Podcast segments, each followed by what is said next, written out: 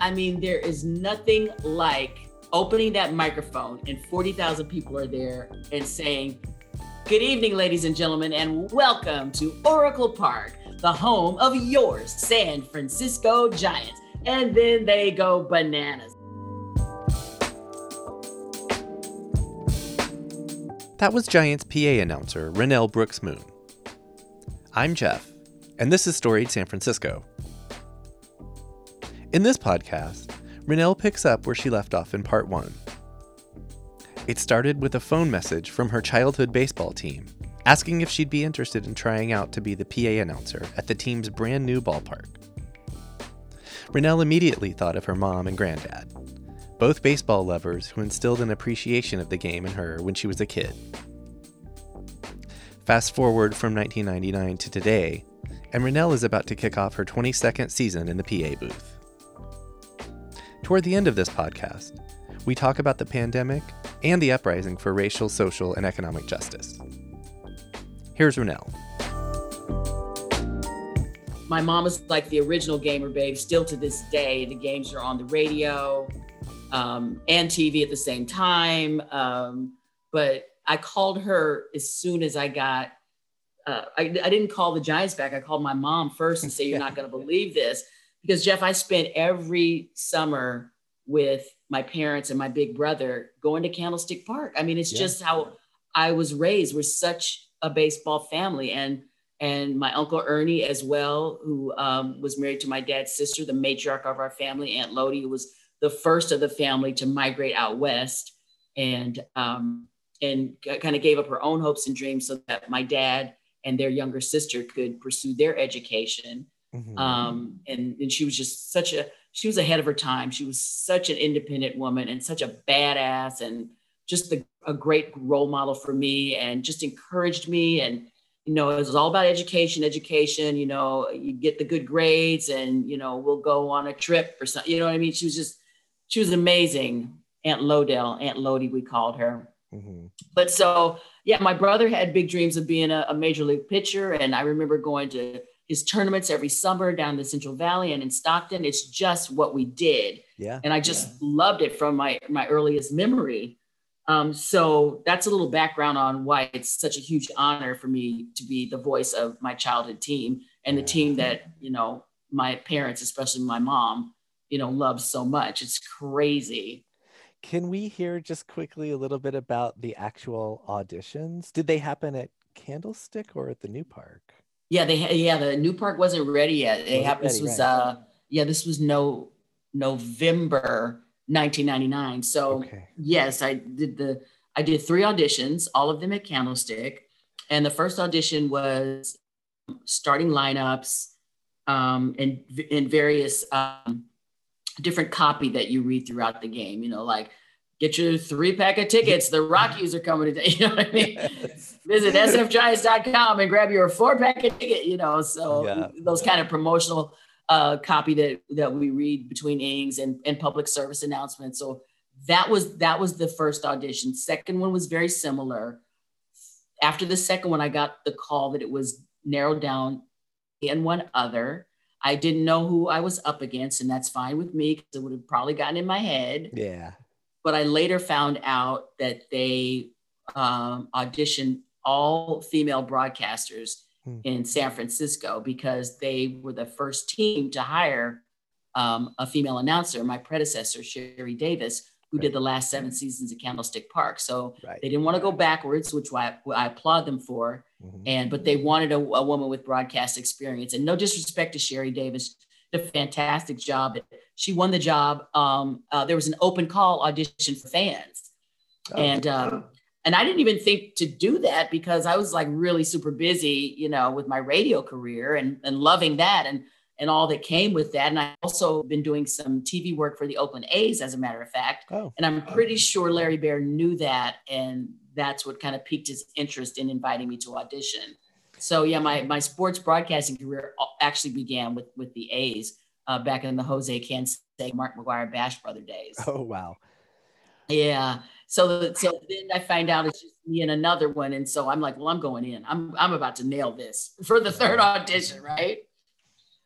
and I got it. How did that feel? I mean, obviously there weren't fans, but you know, you're like you said, you grew up going to games there, and now you're you're auditioning for what would be you in a live setting with you know like you like you doing the twist with all those folks. It's like how did that feel for you Renel oh my god jeff it felt so amazing to hear my voice on the yeah. pa system at the party not just as a little girl with my parents but then you know my best friend in high school tina shadowins one of the few that you know accepted me at, at woodside and you know we loved the same things. We loved pop music and pop culture and sports especially baseball and our giants. So once we got our driver's license we were driving ourselves to candlestick and just in you know just we, we were gamer babes back then and stuff. I remember we would always go every year. There was an on-field photo day where fans could come to the game early and you could take pictures with the guys and you know and we're like in high school and we're crushing on all of them, you know. Mm-hmm. We, we, love the sport, but we're also crushing on them and everything. But it felt amazing, Jeff. And I called my mom right after that first audition. And I said, Mom, even if I don't get this job, what an honor and a privilege mm-hmm. it was to be in that booth and audition and hear my voice echoing through Candlestick Park. And it felt so natural and so comfortable, Jeff. I wasn't nervous. Awesome. Um, I had no idea what they were going to spring on me, but I know that I know the game. I love the sport. You know, this is a team I, along with the A's that I rooted for as a little girl and as a teenager and a young woman. Mm-hmm. Um, and I think also my broadcast experience helped because um, one of the first things that Dave Sholin, my my mentor, said before I did that first shift at KFRC, he says, just imagine yourself in your living room with your girlfriends or your family, and just be your authentic self Mm-hmm. Just always be going on.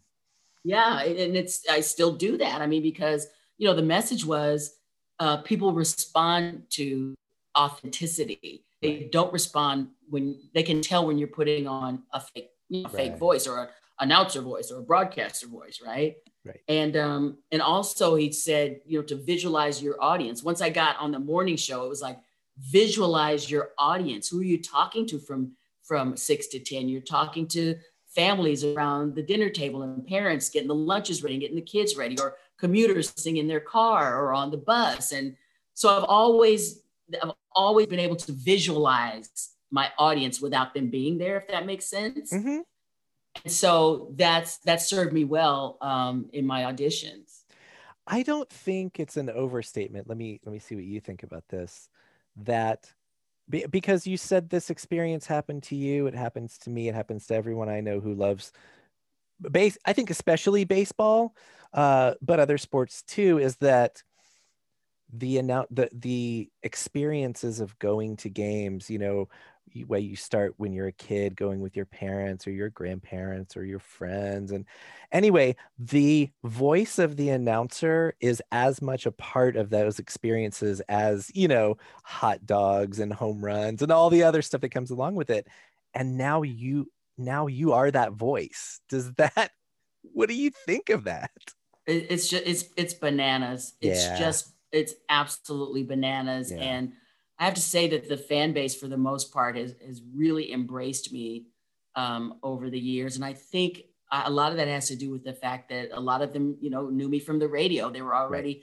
familiar with me, and I and I always talked about going to baseball games and the Battle of the Bay. I mean, they knew I loved the sport and loved the team, and I think they knew that I was coming in with the, with a great amount of respect yeah. for the position and for the team. But you know, it blows my mind today. You know, when people say, I, you know, I I get goosebumps hearing your voice. I'm like, oh my God. And, you know, and, and last season without the fans. And I mean, so many of my social media followers, like, my God, we miss hearing you so much. And it just, it has just moved me. It has really just moved me. And again, I can't say enough about what an honor and a privilege it is to have this position and to have this, you know, historic fan base, you know, that's passed down generationally since 1958 you know em- embrace me the way that they have but it's still a trip for me when people say that what my how my voice affects them or mm-hmm. I, in fact i did a um, I did a psa uh, being at the ballpark last month uh, with a crew from mayor breed's office and one of the guys on the crew when i started talking he goes oh my god i just got chills and i was like oh my god are you serious so you know, and I didn't. That was something that never occurred to me how it would affect people hearing my voice. And Yeah. and this is my 22nd season, and I will say that my my style has evolved over the years because here's, here's another situation where I'm the first, and you know there wasn't anybody really to you know I was the only woman in the department at that time, and I really had to figure it out for myself. Mhm. Um, so it's it's just and I've and I've gotten more relaxed over the years. But you know, those first couple seasons, I was playing it playing it by the book because I knew all eyes were on me. Just do it, just play it straight, no chaser. Mhm. You know, don't try to you know do too much extra. And you know, over the years, I've I've kind of relaxed um, my style a little bit, and people seem to really to really appreciate it. And and it's what's really special though, Jeff, is it's not just the fans. It's like it's like our players, but it's visiting players yeah. that have reacted to me as well, which I, I didn't I didn't see that coming at all. So hmm it, it- it's it's been really fun. Kind of, you know, I have some Twitter relationships with some of the some guys on other teams, and Mhm. um, so that's that's been a real thrill for me because I I'm thinking. I mean, I appreciate you saying that the voice is as much of the experience, but I'm thinking nobody's listening to me. Players aren't listening to me, Oh no. but they are. it's there it's like and and uh, at the risk of you know flattering you or making you blush it's like the your specific voice and demeanor it's just i don't know it, it- it's embracing and it's comforting and soothing and it's Oh, magical and it, it's just as much a part of the uh um well now oracle park experience as you know the views of the bay or the glove and all that Oh. stuff so Thank you. Thank you for. That, that means a lot. And yeah, it's it's been it's it has been a magical experience for me. And I, I appreciate that so much. And when I when I you know when I first got hired, I my whole approach still to this day is I'm like your host for the afternoon. right I'm going to guide you through this game. I'm going to pump it when necessary. I'm going to lay back when necessary. But Tell My- us how to my- go through the medical metal detectors when we're coming That's into the park. That's right. And the disclaimer at the beginning of the game, and the evacuation video and everything. Yep. But when I, I mean, there is nothing like opening that microphone and 40,000 people are there and saying, Good evening, ladies and gentlemen, and welcome to Oracle Park, the home of your San Francisco Giants. And then they go bananas. Oh, it's Yeah. there's nothing better than that. And then I've welcomed you, and now I'm going to guide you through this game. That's how I see myself as your host for the day. Renel, can we do a lightning round real fast? Because I do. Uh, we're we're running kind of close to an hour, but I there there's some things I want to do lightning round because I want to give a little more time to talk about more recent stuff. Does that sound good? Sure. Yeah. So lightning round, 2002 World Series, Nervous wreck. 2010 World Series. Much more at ease. Okay, because you've done it before. What about? Mm-hmm. And they didn't win here. They didn't win any of them here, right? Mm-mm. Nope. But uh 20 was it 2012 when all those crazy like elimination games were happening and anyway, 2012. Insanity. Yeah. Like- Insanity. Blood and- pressure went Yeah. up. Yeah. yeah. And then uh I can't, you know, 2014, we can't leave that one out. Spectacular. Super relaxed for that one. It's like, well, this is just what we do. Okay, Yeah. people. This is where we belong. This is what we do. Um, and also for all three of those to MC the uh, rally after the parade. Yeah. Oh my God. Yeah. Extraordinary. What, what an experience all three of those were. Just just amazing. I mean, this job has just given me so many experiences that I could have never, ever imagined. And each one better than the previous one. Amazing. As important as your story and your career have been, I really want to kind of get us closer to the present moment. Um, and the two big things on my mind, and I think a lot of people's minds, are the Black Lives Matter slash you know m- movement for social, racial, economic justice, and this dang pandemic.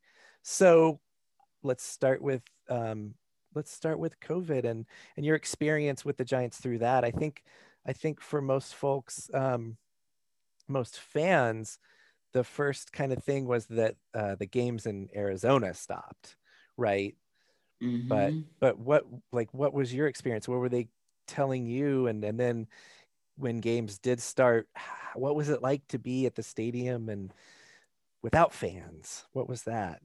yeah, I uh, I had a really really hard time uh, when we were it's like a year ago, almost exactly, right? Right. That uh, the shelter in place order happened, Yeah. and um, I didn't know what that meant for my my job. You know, Yeah. I and and I really didn't hear anything for a long time. You know, because it took MLB a while to figure out, you know, what they were going to do. Um, you know, it helped that the NBA, you know, kind of led the way, but there were several weeks there where I was like, and not just what I do, you know, on the field or in the booth, but the TV shows that I had been that I had been doing for two seasons, the Forever Giants TV series, that Oh, was yeah. gone. And Oh right. with yeah, would you drink wine with the players and yeah, that's right. how great a gig is that? Let I me tell you. So that show. Yeah. thank you. Uh, did I mention it's the Emmy Award winning series Forever Giants? That's yeah, you just did. Yes. I, I uh, again, here's another experience I didn't expect. I won an Emmy for the show with Jeffrey Leonard. It's just it's crazy. Amazing. but yeah, so and and we were gonna start our season premiere was gonna be with Will Clark, and I was so crushed when you know we couldn't do the show anymore. Um, we actually got two shows in in January uh, with Matt Cain and Nate Schierholtz, and it was I love them both, but particularly Matt Cain and what he means to the franchise and Mm, uh, and it was just it was a wonderful conversation with him with both of them. So we did those in january and then next thing we know i was supposed to talk to will clark in april so that didn't happen. And then all of the um, events that i do in the community uh, you know just so privileged to be able to use my voice at different events and functions and galas you know to raise money for organizations and to increase awareness about causes and organizations that mean so much to me i mean it's just I didn't I didn't see that coming either. But once Yeah. I, you know, especially after the 2002 World Series, when when when the uh, MLB Hall of Fame, you know, acknowledged me as the first woman to public address announce a professional any professional sport in a championship game. Right. Now I'm getting all this media attention and all this local attention, and you know, it led to me hosting London Breed's historic inauguration, and led to me hosting uh, former Fire Chief Joanne Hayes White's retirement party. I hosted the U.S. Conference of Mayors uh, when uh, the late Ed Lee was our mayor, and is, you know I've, I've become friends with Madam Speaker Pelosi, and her daughter Christine is a good friend of mine. As she serves on the um, the community fund board, and uh, Willie McCovey, may he rest. Uh, oh, he asked me to MC his wedding. I mean, it's all these Wow. amazing things. So those things, I was like, well, that's well, that is gone, and Yeah. and I really had a hard time. And my gym was closed, so I couldn't go out and you know work out my my uh, my frustrations or anything. And it mhm. was really, really, I'm not gonna lie, a hard time for me. And I mentioned my mom's 94, um, and really concerned about her being isolated Mhm. down there in Menlo Park and not being able to see her regularly and everything. So it was really a tough couple of months. And then I started getting requests to do PSAs and, and especially encouraging minority communities to, you know, if you can stay home, social distance, where you, you know, just, just kind of encouraging everybody to get on board with what we need to do, you know, Right. to get through this. Um, so I started doing a lot of those and I remember we had a sing along celebrating. Uh, I left my heart in San Francisco, and all of a sudden I'm doing all of these these videos and you know virtual things. So it started to pick up, and but then once once the season um, was about to begin, it, it we, we just got into it. I mean, there was like really no ramp up. It was like just time.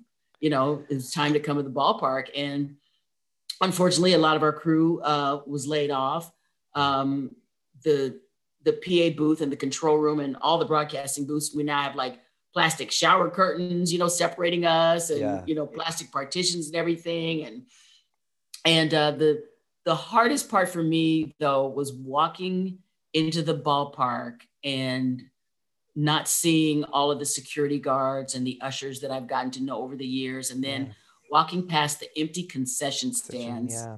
uh, it was just it it was heartbreaking for a number of reasons but particularly these are people that i've gotten to know so well over the years and they have lost their jobs so Mhm. was very emotional, and it was only 30 games, Jeff, but it felt like we played a full season because of right. the pandemic and then George Floyd's murder and Black Lives Matter. It was just so much emotion. It was such a heaviness yeah. that it felt like more than more than 30 games, but um, it well, was challenging. Might, that might be a good segue because it was prior to the resumption or the I guess the beginning of games, right? Was um because games didn't start until July. Is that right? That's right, end of July. Mm-hmm. So late May, early June was the uprising, and um, I know because I follow you and I know who you are. I know that your your voice was active right away. Can I ask you to talk about um, then once baseball did resume, the reaction that you were seeing from especially the manager and some of the players and the organization. I know uh, Farhan is pretty vocal. Um, what what was that experience like for you? Yeah, well, first of all, it was um, I felt that it took MLB and the Giants way too long to issue a statement. Yep. You know, denouncing the killing of unarmed black folks. Um. I felt like it was like eight eight days maybe, and um, and then finally I I tweeted out to MLB. I was like, where, are you? I don't see you. I don't hear you. This is the League of Jackie Robinson for crying out loud. What's mm-hmm. going on? Mm-hmm. And then all of a sudden, Jeff, I started getting all again all this media attention. I was doing interviews nationwide, and you know because I because I spoke up, and people are like, "Well, it's so courageous of you to speak up," but I would not be my father's daughter if I, you know, right. if I didn't speak up. And right. and and not just not just the Black Lives Matter movement, which they were you know totally on board with, but um, also once again drawing attention to the lack of diversity in the sport, mm-hmm. and particularly here with the Giants, no black players, no black coaches, right. and don't even get me started on the front office. Right. So I was like, well, I'm I'm going all in now. I'm going all in, and I you know I felt a responsibility. I I represent the community. I also represent the black community. And I don't mean this to sound to like hype myself up, but I am the black face of this organization since yeah. we don't have any players or coaches. Right. And I I knew that that came with a big responsibility, and I and I couldn't be quiet. And you know, I took some hits on social media, which I totally expected, but for the most part, just unbelievably overwhelming support. And awesome. I, I I had multiple conversations with Larry after George Floyd's murder, and you know, having these conversations that I've been trying to have with him for 20 years. Yeah. And we have since established, we always had a good relationship, but now we talk very frequently. He makes sure that he checks in with me, you know, every two weeks and, and uh, updates me on what's going on there. I update him on what's going on with our Black Employees Resource Group and what the community is saying to me when I go out and do my events and sharing that with him. And it's it's been really great because I, I told him after that initial conversation in June, it's like you know, if you guys if you guys are in this, I need you to be all in. I don't need it to be one game. I don't need it to be one season. And I will be holding you all accountable. Mm-hmm. And I have continued to do so up until just recently when we had the controversy yet again with one of our principal owners, Charles right. Johnson. Right. So I'm continuously working on that battle. So my plate is full. well, uh, I'm not rapping, but I want to thank you for those efforts because um you know it's hard when when there's an organization or a team that you that you love so much for for for entertainment reasons or right for leisurely reasons and you just want them to do the right thing and um yeah. so so thank you for fighting that fight from the inside Oh, thank thank you for saying that. I've been and let it be known I've been fighting that fight since I got there in 2000 oh, yeah. because I was like, there are no there are no black people here. There, yeah. I don't see a lot of women in management. I don't see, a, you know, a, a, lot of representation from the Hispanic community, and and that's also a battle I've been fighting since radio. I mean, again, yeah. I am my father's daughter, so mm-hmm. see something, you speak up and say something. Work you know, to do, a lot of work. Yeah, absolutely, absolutely. No matter how many hits I might take along the way, it is the right thing to do, and I'm totally at peace with everything I've done. And I want to give a quick shout out to Gabe Kapler who yeah. I've also established a great relationship with. And because um, obviously, you know, his hire was controversial and mm-hmm. was not really popular. Mm-hmm. But that night when we were playing the Oakland A's and he took that knee. Yep. I can't. It- I'm yeah. getting goosebumps now. Me too, Renel. It got me back. Like I'm not saying I left the Giants, but I was with everything that was going on last year in the middle of summer, I was like I didn't know I needed that distraction. And so Aaron and I turned that game on and we were I was like, holy expletive, Aaron. I was like, I know. I know. I, I did. I did not see that guy, and It wasn't just him. It was Pablo. Players, yeah. It was Austin Slater. Yep. It was Yastrzemski. Yep. It was Mauricio Dubon, and it was. Jaylin Davis until he got sent to Sacramento. But I was like, this is phenomenal. So I tweeted at Gabe. He and I was like, thank you for this. This means so much. You have no idea. He tweets me back and says, thank you for all that you do. So he was very well aware of my contributions and, and what I and my position in the community and with the Giants. And from there, we just developed a really uh, wonderful relationship. He helped me out off season with a, a couple of my nonprofits, and Great. he was wearing his Black Lives Matter T-shirt. So Yeah. um, it, it's it was a real it was a real gift to to get to know him on, on that level, and just so grateful. And he comes from activists. His parents were activists, so Oh, you know he comes from it honest. We we both do, so we connect on that level as well. Oh, that's awesome. I didn't know that. Um, Yeah. Renel, I want to end on a quick high note. I just before we started recording, I happened to see a tweet from you, something about having fans back at the ballpark. Is that a thing? Oh, that we, are so trying to make it a thing. In Yeah. fact, uh, Larry was on the news. Larry Baer was on the news. I think maybe it was Wednesday, and you know, it was saying it's looking encouraging with you know the the vaccine rollout, how it's expanding, and the fan safe program, which you can go to giant.com and find out all about uh, the safety protocols and what we are doing to make it as safe as possible for fans and how things are going to be different. You'll be sitting in pods, you know, and um, you know your food will be delivered to you. It's going to be a whole a whole new ball game, if I if I may. Oh, good one. Good Sorry, one. that was horrible. I apologize for that. Nope. but th- yeah, this, this not- podcast loves dad jokes. That was the good.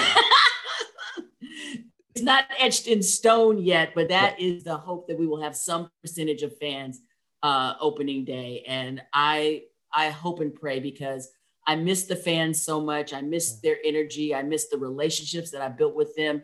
The ones that sit in section 214 right in front of me all these Mhm. years. And uh, and and they they were so gracious and kind to reach out to me and say, it's great to hear your voice on the radio or through the telecast because it's bringing us a welcome distraction and it's giving us um, a sense of normalcy. So I felt really honored under last year's circumstances to be able to give that to the fan base. Okay, I lied. One more minute. I want to. Okay. I, I want to hear your reaction too because Michelle and I, this is uh, episode one of our fourth season of the the podcast. We have themes for each season, and something we're kind of uh, kind of coalescing around for this upcoming season is the idea of regrowth and regeneration, and you know something what whatever we're gonna do, it's it's gonna be new, and this you know building the city up from from what is ha- is ha- it has been. Um, can you speak to your thoughts on that idea of, you know, what what's next for for us here in the Bay Area and San Francisco? Well, this is, uh, I'm so proud to be a resident and a citizen of the Bay Area my whole life. Um, not that it hasn't been with its challenges, but ultimately this is a, this is a community that, that rallies back. Yeah. Um, the, the 06 earthquake, the Mhm. Loma Prieta earthquake after 9-11. I mean, uh, and Michelle and I were talking today about we, we hope when everything does get back to uh, new normal, normal, whatever, that um, we both were saying how that we hope that people will continue to stop and smell the roses and that we hope that this experience has given everybody a chance to slow down and appreciate the things that we have taken for granted for so long. Yeah. You know, like I haven't hugged my mother in a year. I could cry right now Oh man. um, you know, and just just really not not picking up that crazy pace that we all had before this, Yeah. and that we've learned to appreciate the smaller things that really mean mean the most to us in life. Um, that that is my hope. And then again to build us back, you know, stronger than ever, as we've done so many times before in the history of the Bay, Bay Area. But it is my hope that we all don't get back to, you know, running ourselves ragged and you know, keeping keeping the phones in our hands all the time. You know what I mean? Yeah, and, I hear you. Know, just, just have a new appreciation for life and and for living here in this this wonderfully progressive community. That that is that is my hope.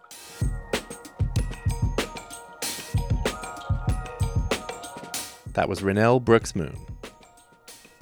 Next week on Storied San Francisco, get to know comedian Arthur Gauss. Music for the podcast was produced, performed, and curated by Otis McDonald. Original photography is by Michelle Kilfeather.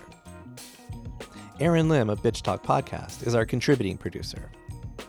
The show is produced and hosted by me, Jeff Hunt. Now, in our fourth season, we have nearly 150 episodes available on our website, storiedsf.com, or wherever you listen to podcasts. If you can, subscribe, rate, and review our show so that we can reach even more folks. And if you'd like to drop us an old fashioned email, we'd love it. The address is storiedsf at gmail.com. Thanks for listening. Stay safe, stay strong, stay healthy, and we'll see you next time.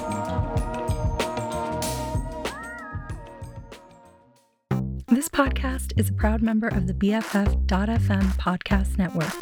Learn more at podcast.bff.fm. BFF.FM, best frequencies forever.